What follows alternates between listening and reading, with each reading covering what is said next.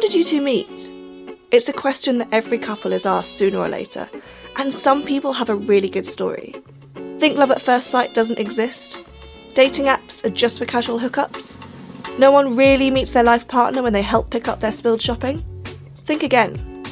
This series is a celebration of true love stories told by the couples themselves. I'm Maria Passingham. This is Equal Parts.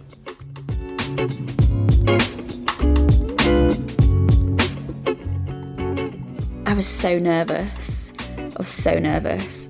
He, he came right up to me and rested his massive fist, it's like a bear's paw, on my nose. Oh my god, what have I just said? Our first tale is a classic, a good old fashioned setup. There's snow, there's trains, there's a bit of fisticuffs. In other words, all the makings of a great rom com. Here's Sarah and Freddie, a couple of six years, now living in South London. I'm Sarah. I'm from Manchester and I work in theatre as an assistant stage manager. I'm Freddie. My partner is Sarah, otherwise known as Gaz. She doesn't allow me to call her Sarah. She, she tells me if I call her Sarah, so it's Gaz. Uh, I am 26 years old. I live in London. I work at a music label doing a lot of digital online stuff that the older people don't think they can do. We met on the 25th of January and we like to call that whole week up until the 1st of February our anniversary because our first date was on the 1st of February, which is exactly a week after we first met. So I first met Freddie. Um, so my friend, my best friend, showed me pictures of him. So she'd met him before I had. The first thing that I saw when I saw pictures of him was his fashion or his and his hair actually. I just liked his face. Tall, dark and handsome. Yeah, this is one picture, which was his profile picture at the time, and he's wearing like a white jacket and he's standing on a roof trying to look cool. And I thought he does look cool. So we sat there and stalked him on Facebook quite regularly for about two weeks up until she said, Why don't you come to Sheffield and meet him? And so I literally did get on the train to meet this guy. Um, and I was in her boyfriend at the time. I was in his room getting ready and to go out. And suddenly Freddie appeared at the doorway. Um, so I just remember him and the clothes that he was wearing and his hair and being introduced as Gaz and Vivian. That's the whole other story. Um, and that was it. And I just, I just knew that that was it. When I first met her, I was at a, I was at a period in my life when I was looking for romance all the time, like quite a lot. And then one of her friends set me up, but I was so adamantly trying to do it on my own that as soon as I saw her, I was like, "Oh, hello, you right?" And then just like carried on walking. Essentially, I definitely just tried to blank out of my mind because I was still so focused on just trying to find love on my own because I thought that was the way you had uh, to do it. I, silly. I was I was rubbish at it. I was single for two years, but looking the whole time. So it started off at my best friend's boyfriend's house in Sheffield. And also in this house is another friend of Freddie's from school. They just all sort of followed each other to Sheffield. Um, so it was a big house party, and Fred will tell you as well that he wasn't even going to come out, but they like convinced him. His friends convinced him to come out. Um, I was so nervous. I was so nervous, and we all went down into the kitchen. There was this living area in the kitchen, and everyone was sitting in a circle. And there were these loads of people that I'd never met before. Um, Fred and I were sitting next to each other, I think, but I just couldn't. I just didn't have the courage to talk to him um, until eventually, I don't know what made it happen. It was probably Freddie who started talking, and we were talking about radio and how I did the radio at uni, and he always said he thought that was really cool. Um, and from then on, we just chatted and chatted and chatted. Uh, I think the thing that caught me most then is when she started talking to me, and she was just doing loads of cool stuff. Like she was doing radio at university. She was at, doing some TV, and she just started talking about loads of other stuff that I wish I was doing at the time. And I was like, wow, this girl's really cool. And then just after we finished talking at the pipe before we went dancing, we had to walk. This is in Sheffield. We had to walk to the club or the next bar or wherever it was. And uh, it was snowing outside. And this is uh, January, so it was a pretty good snow. And uh, we had a big snowball fight, and she had a big winter coat on. And these little purple, uh, I think purple plimsolls or something on. I threw a particularly good snowballer. Obviously, I was aiming at her most than anyone else because I already completely fancied her. It was really, really heavy snow. Uh, and I had these really flimsy shoes on that I just bought because I didn't even have anything to wear. So I turned up to Sheffield and had to go to Topshop, and I bought this dress that didn't really fit me. It was too tight, um, and some really flimsy shoes that I don't have. I think I probably got rid of them on the night. Um, and then so we walked all the way down from the house into town, and he was throwing snowballs at me, and I like lost my shoe in the middle of the road as well at one point. And then eventually we ended up in this pub. I think it's called the Cavendish. My friends were there, and her best friend from home was there, and she was the one that set the two of us up. And uh, yeah, I was just, I just found her absolutely amazing, and I knew actually as soon as I met her at the party beforehand that uh, I really wanted her to be my girlfriend, and I hadn't had that before. I'd met girls that I thought were cool, like, oh, this person really likes this part of a film. And I thought that was uh, that was what romance was, but it wasn't really. I, it didn't do anything. And then I met Gaz, and uh, I just it was that's what I wanted.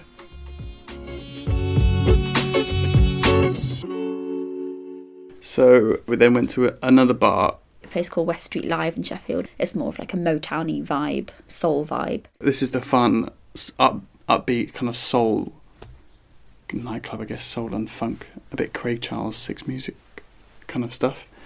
And uh, we were dancing there, and then uh, we shared our first kiss on the dance floor. We had our first kiss there, and um, and then got a taxi home. I remember she was giving me her phone number, and she took my phone and put it in, and then the next morning, Uh, because we were all staying in my our friend's house.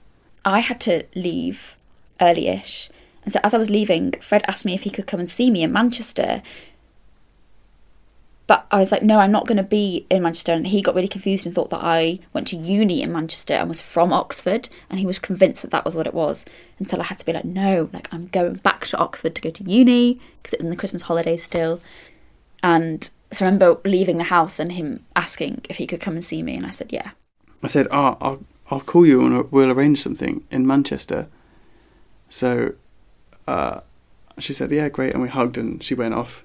And then about five minutes later, I went through my phone to find her number just to check it was still there. I couldn't find it. I think for ages he was searching for Sarah and it wasn't coming up, and then realised, oh, I need to put in Gaz. Um, and and then I think it took about three days for me to hear from him. And I remember saying to my friends from home, like, oh yeah, like I met this guy, but um, I've not heard from him yet, so I don't know. But you know, I don't want to get my hopes up. But um, but yeah, and then eventually I heard, and I think he thinks that three days was quite a cool amount of time to leave it. So up until this point, I'd never actually, if I if I met someone that I was sort of interested in, I I would I never, I wasn't had the courage, but I never was really bothered about contacting them much afterwards because I don't know after meeting someone new, it'd be kind of fun at first, and then you might send a text. And I always found that, and then I got bored. but then with with Gaza, it was different. I I, I wanted to to speak to her, so uh, after three days, which is an accidental three days wait, uh, I just was going out to various gigs or something with friends. I don't think I wanted to ring her up too hungover.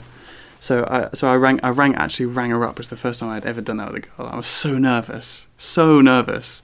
I just pressing the the button to press the call was difficult, and then rang up and uh, we organised going uh, on a date on the weekend, the following weekend after we'd first met in Manchester. So we met in Sheffield, then arranged a date in Manchester. I just finished. I was doing some work experience at a radio station in Manchester, and so he came. He got the train about one o'clock. I listened to one of my favourite albums to try and chill myself out. Uh, Nicolas Jaar's Space is Only Noise, which isn't a particularly relaxing album. Actually, now I think about it, it's pretty weird. But I, know, I was just listening to it a lot of the time, and uh, I hoped it would calm me down, which it kind of did. Kind of did, but I, I knew it was still such a momentous occasion that that was still my heart was actually pounding for the whole journey. I remember we walked down to Castlefield in Manchester and went to Duke's 92 and had pizza. Um, and I remember talking, I was so nervous. And I remember we talked about driving. That was the only part of conversation that I remember passing our driving tests or something.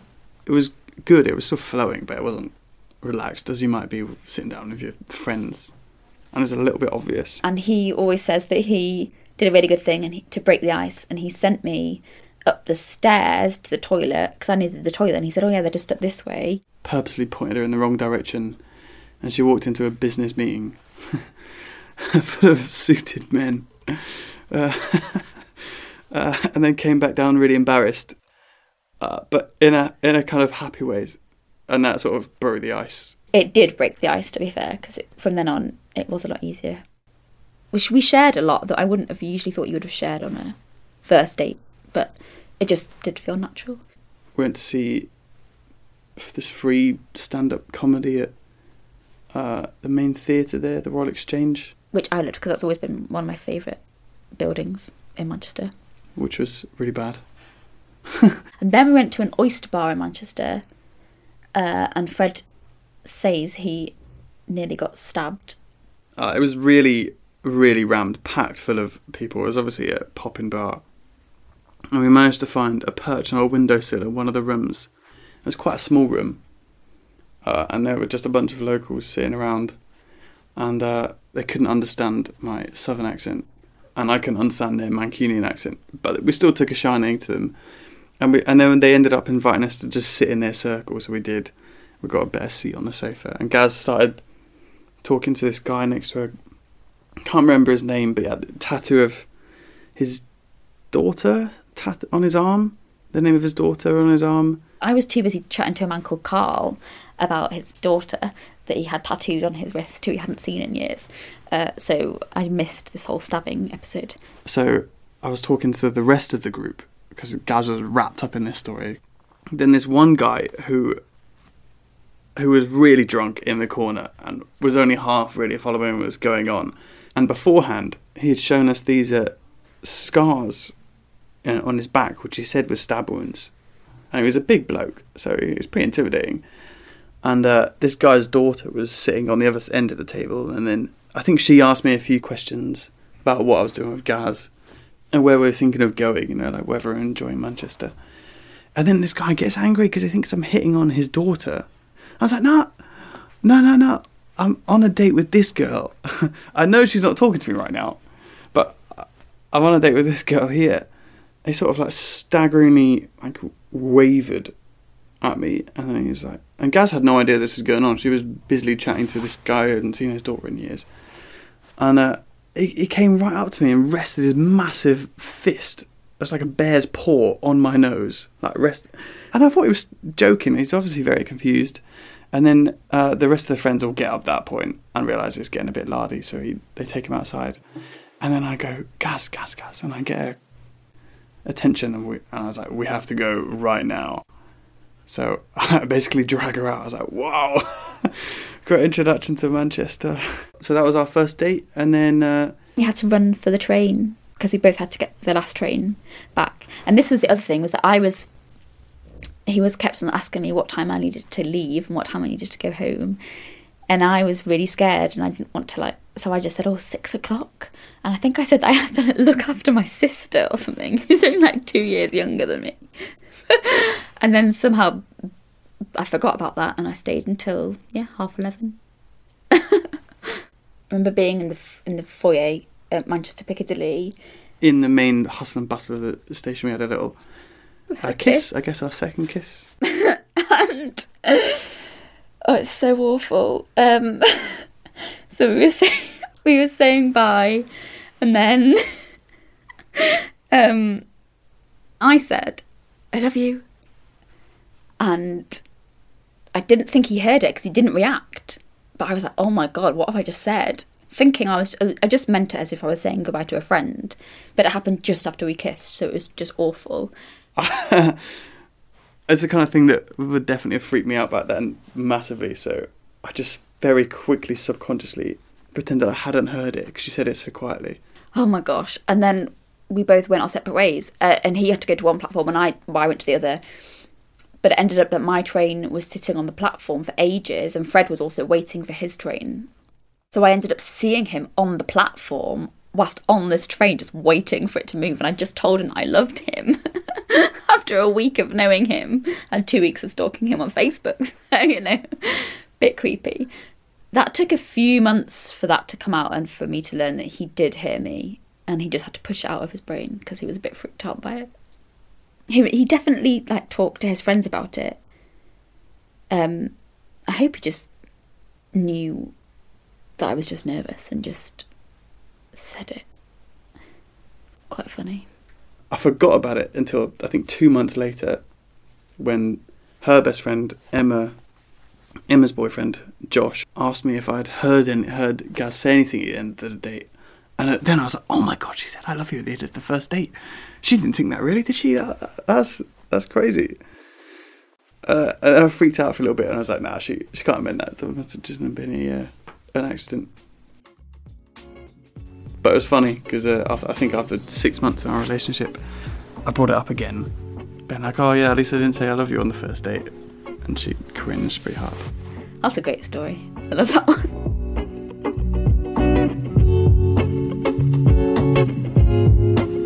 I always remember thinking that, like, oh, he's really carefree, which was something that I was never. So that was really nice because I went on loads of adventures with him.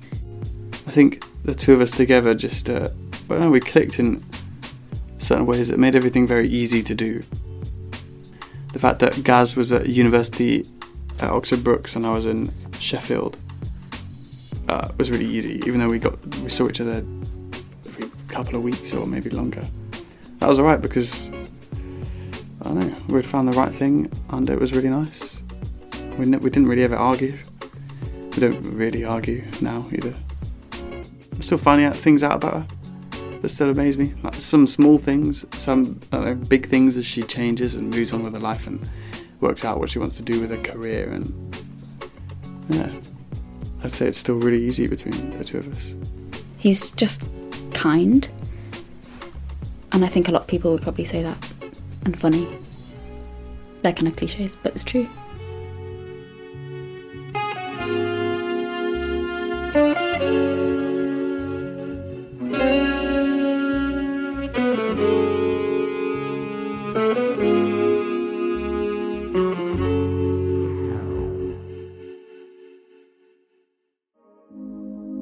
Equal Parts is produced by me, Maria Passingham. Thanks to Audio Network for the music, and to Sarah and Freddie for sharing their story.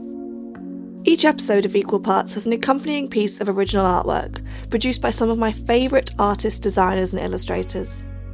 This week's image was created by the wonderful Fran Marchese of Letters and Shapes, who also designed our logo. You can see her creation and find links to more of her work at equalpartspodcast.co.uk. Next time, a story spanning decades and the length of the country. It was Anna's 30th and she was throwing a party in Newcastle. So my best friend, he he got the invite. And so Jamie said to me, "Oh, Doug Brown's coming as well." And I was like, "Oh, great. Lovely." Thinking I always fancied him.